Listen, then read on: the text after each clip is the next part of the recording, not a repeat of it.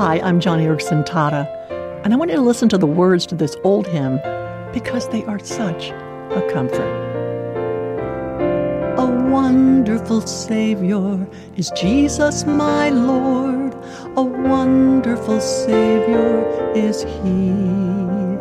He hideth my soul in the cleft of the rock, where rivers of pleasure I see.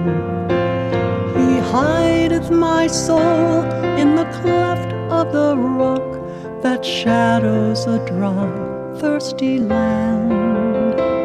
He hideth my life in the depths of his love, and covers me there with his hand. And covers me there with his hand.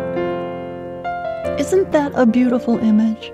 How God hides us in the cleft of a rock? Just thinking about it. I mean, you know how Scripture calls Jesus the rock?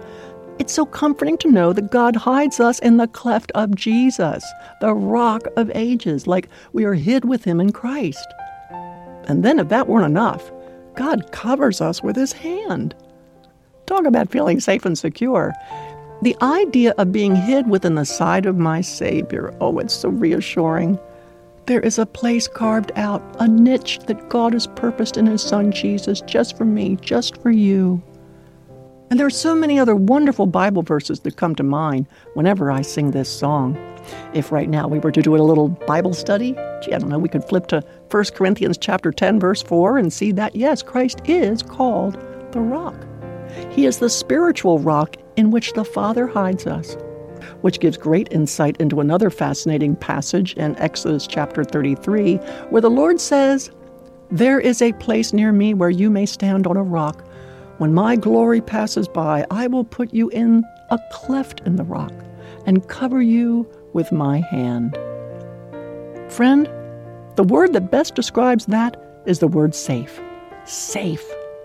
No wrong can ever come to you there. No evil can touch you. All of hell might rail against you, but nestled in the side of Christ Jesus, you are out of harm's way. Oh, sure, the trials may be hard, the difficulties may feel overwhelming, and even your physical body may suffer injury, terrible injury. But no damage can be done to your soul.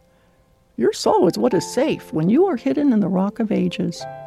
Your body may experience harm, just like I experienced a broken neck and total paralysis. But in the long run, my soul was kept safe and secure. Outwardly, I may have been wasting away, but inwardly, I'm being renewed day by day, and no evil, no harm can ever touch my soul when I'm safely hid within Christ, my rock. And that's why I love this hymn so much. It's a song of assurance.